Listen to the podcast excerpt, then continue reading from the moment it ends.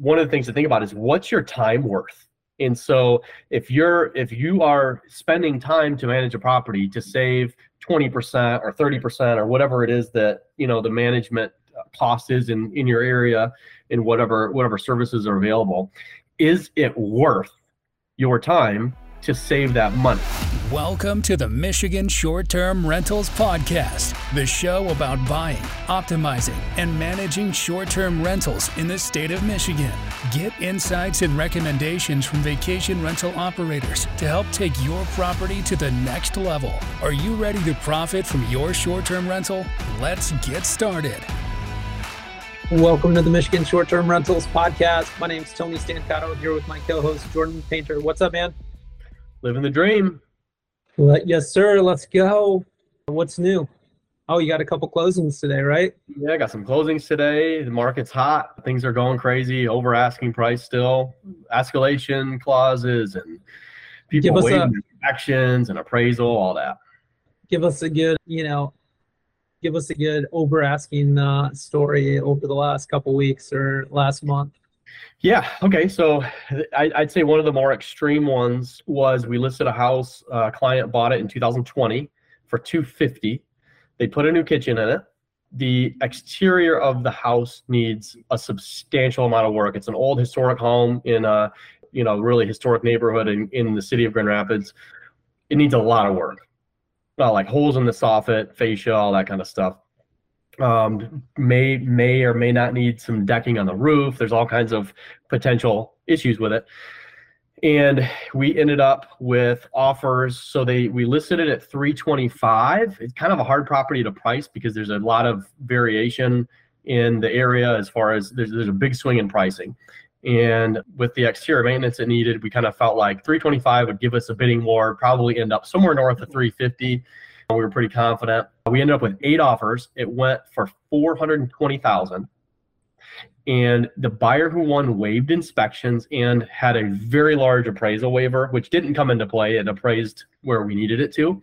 But Crazy. They waived inspections and paid that much over asking price. And yeah, it's just wild to me to think about the amount of maintenance that's going to be required on this particular property over the next several years. And is it going to be a $500,000 property? And maybe it will be, but people are desperate and there's just not options. And so I've listed 3 houses in that neighborhood in the last month, and all of them went substantially over.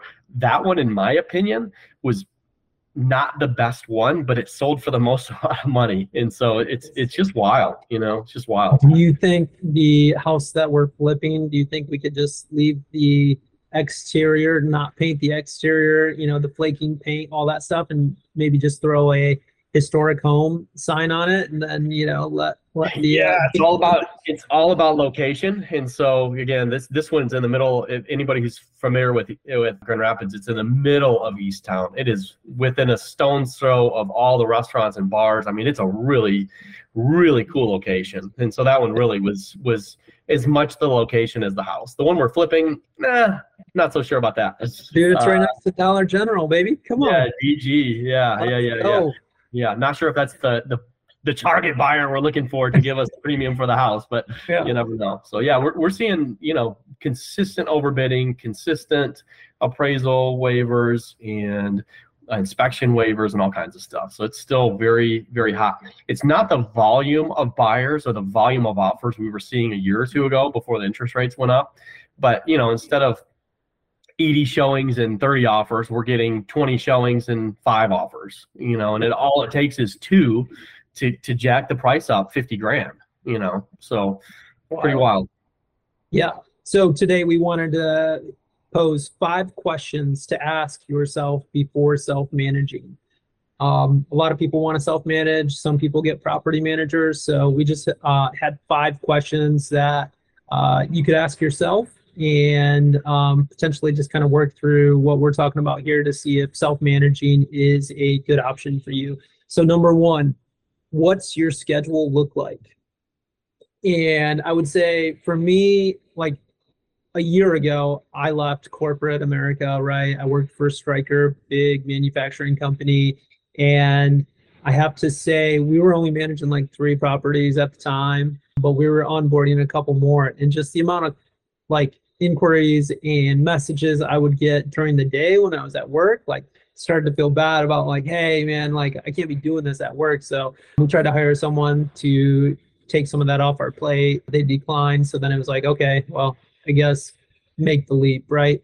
But there is a time commitment, and you got to look at your schedule, and you got to look at what you're doing, and does your schedule, does your work, does your, you know, what you have going on allow for you to jump on a phone call? I mean, there was times, right, when we had the only people we ever had to kick out of a property.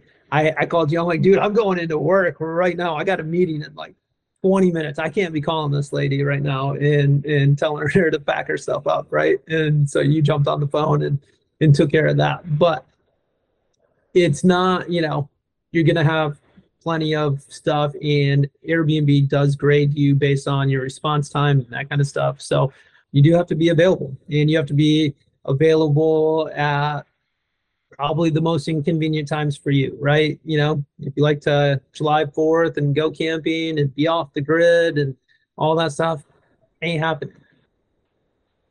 Yeah, I think that's a good point. So I think one is you have to provide premium guest experience, and two, you got to be available to take over an emergency. I mean, this last weekend, Southwest Michigan experienced heavy storms, and so Saturday morning, I'm getting a message from Tony that our 5 unit, like I don't know if it's the second weekend that's fully booked or whatever it is, and there's no water. And so obviously the first thing is, oh my gosh, I hope during all this transition that we didn't miss the bill, and now our water shut off until Monday. And it turned out there was a water main break, you know, and being available on Saturday morning to communicate that to people. You know, there's a couple houses with water coming in the basement. You just never know when anything like that is going to happen. And you have to be ready. You know, in this case, there was really nothing we could do about any of it. But there are a lot of cases where you got to react. You got to call somebody. You got to fix something. And it's constant. And it could be 2 a.m. It could be 8 a.m. It could be 4th of July, whatever it is. So you have to be willing to be on all the time.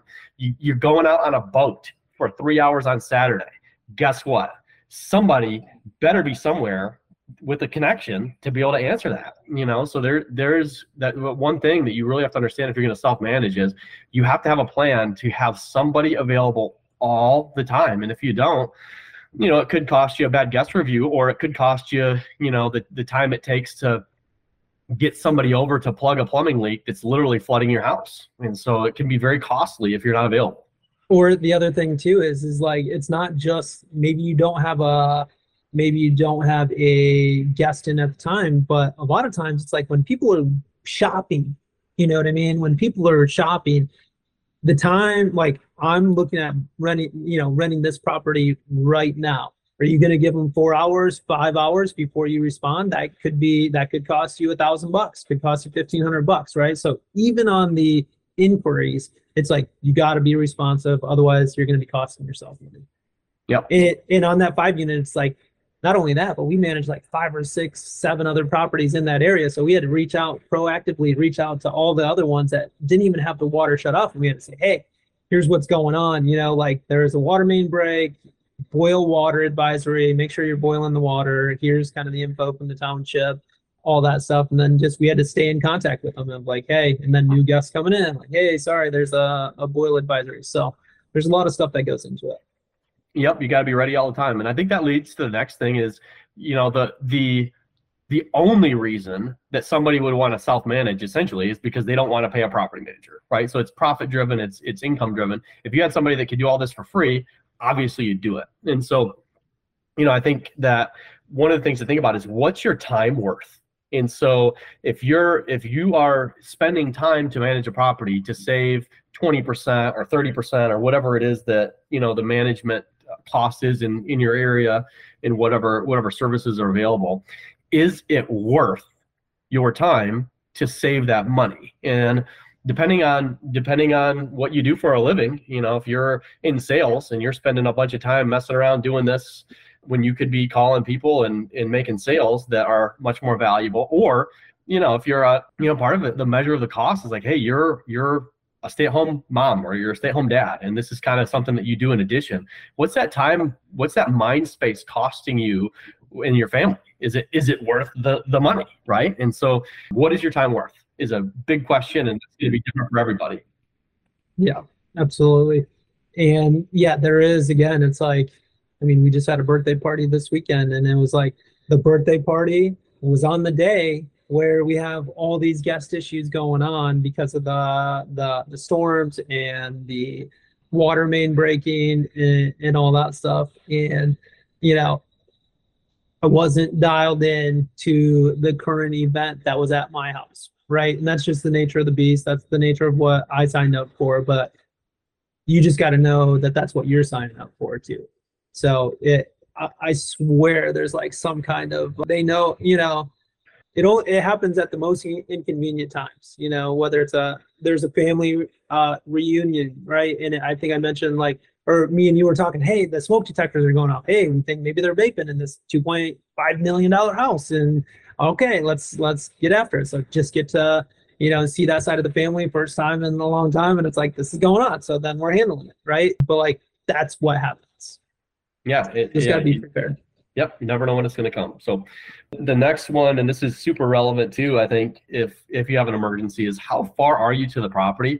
When we had our first one, we've told this story before, but, you know, Tony's wife and my wife interviewed 10 cleaners or whatever it was. And well, tried to interview 10 cleaners, and of that 10, 5 or 6 showed up, and we narrow it down to 2 or 3 people.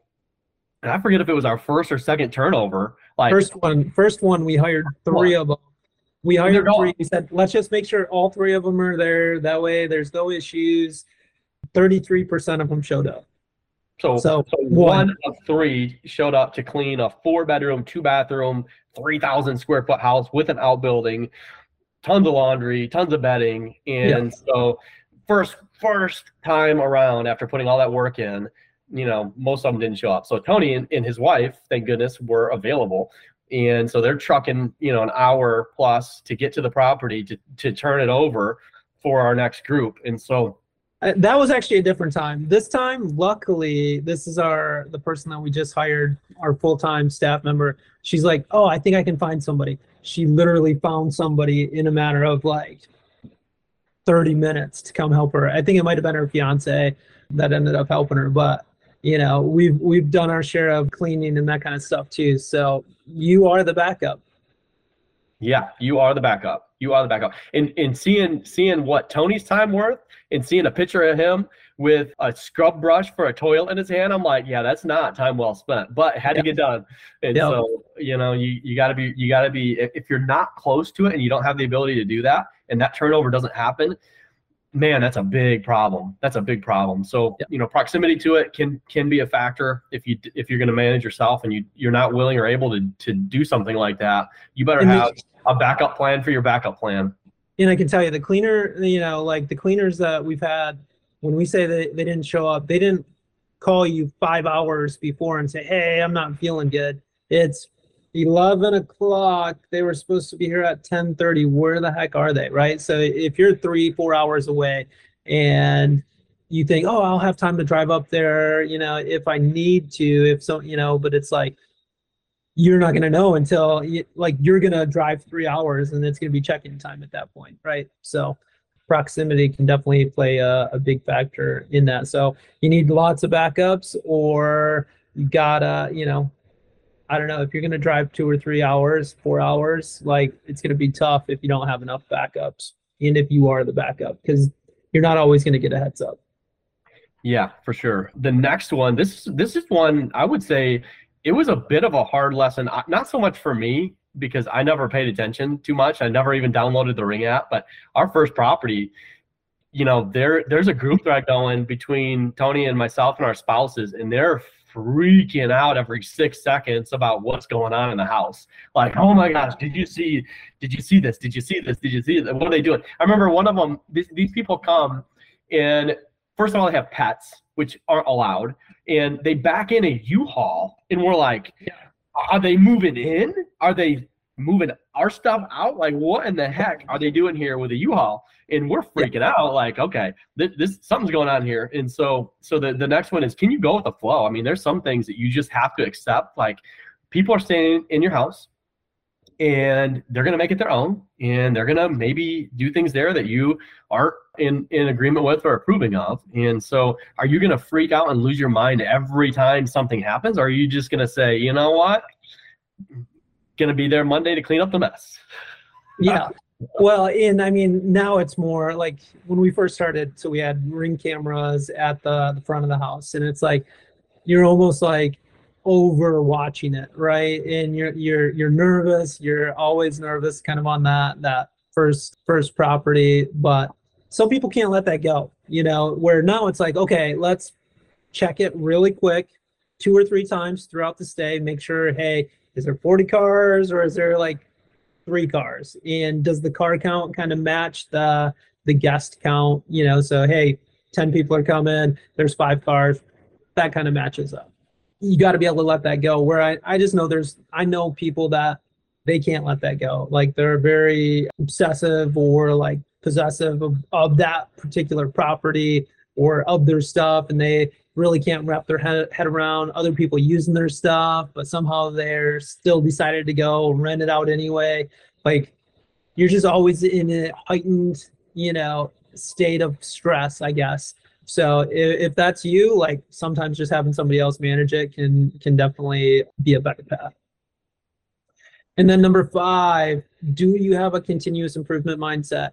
So if you think it's, I'm going to list it, I'm going to start getting bookings and I'm just going to let it coast, like that's not how it works. There's going to be people, you know, I'm from the SEO world where search engine optimization, it's like, hey, if I'm on first page of Google, I know the next 9 spots are all looking to outrank me and to, you know, king of the hill, right? And same thing with Airbnb, right? There's people that are hungry, that want to get more bookings, that want to do better, provide a better experience.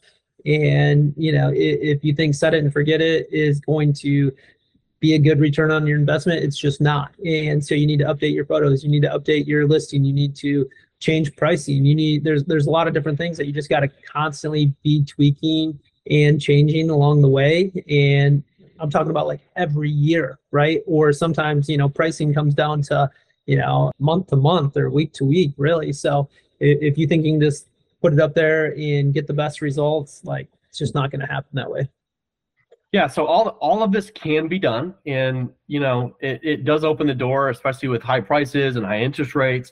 You know, it can turn the corner on some of these when you're running numbers of a profitable property versus a non-profitable property. However, if you're not really doing this stuff well, you think you're saving yourself 20% and you're doing all the work. You're probably losing, you know, 10 or 20% of what you could get with a manager not doing the work. And so, you know, if you're not going to do a good job with it, it's actually probably more profitable for you and much less stressful to hire someone. So it can be done, definitely doable. A lot of people do it well, but I think it's a personal decision. And those are the questions you really got to ask yourself to make sure that it's in line with what your goals and what your life is going to be like. Yeah, absolutely. And if you are, you know, if you own a property or want to get into a property, we are licensed agents in the state of Michigan. So be happy to, you know, build out some search results for properties that meet your needs. But then we have a property management company, Book and Gather. You know, there's certain criteria we're looking for on the property management side. Like not every property is going to be a good fit with us, but we do have good contacts in different areas, and even in our area that might be a better fit for you. So if you are in the market for a property manager, or at least just want to have a discussion about it, we'd love to jump on a call with you. So feel free to reach out to us. You can connect with me on LinkedIn. It's going to be in the show notes. Send me a message there, or you can always email me at tony@bookngather.com. Yeah, that's awesome. And just one other side note to that, you know, people who do want to self-manage, we'd love to support you. So follow the podcast, get on the email list, get in the Michigan Vacation Rentals Facebook group. And Tony does offer a consultation. And so it's very reasonably priced. If you want to have us take a look at your listing, help you optimize it, give you some tips and tricks on how to do a better job managing it yourself, happy to help you with that too. Absolutely. All right. Till next time. Thanks for checking out today's episode. We hope you enjoyed it. And if you get a chance, please go over to your podcast player of choice. Leave us a review. We appreciate those that have already taken the time to do so. It just helps us get discovered by more people in that platform. And if you're not on the email list yet, go over to michiganshorttermrentals.com. Get on the email list. You're going to see it right there on the homepage, and you're going to get 4 very valuable emails. One's going to be a list of 650 zip codes where we've already analyzed an address and have projected revenue for that address. So you can kind of filter those and see which one has the best projections out of those 650 zip codes. And then you're going to get a furnishing calculator. So you'll get a number for how much does it cost to furnish a 4-bed, 2-bath with a hot tub and a ping pong table. And you can use that to really project out your return on investment there. And then also a property grading tool. So you're going to be able to plug in some information like yard size, number of neighbors, amenities, the cost of the property, and the projected revenue. And it's going to kick you out a letter grade. So our properties are letter grade B. So if it's B or an A, it could be a good property to pick up. If it's less than that, you might really want to think about, is it going to be a good property? And make sure you connect with Jordan Painter and Tony Stancato on LinkedIn. Send us a connection request there, and we'll make sure we accept it. And we'll talk to you later.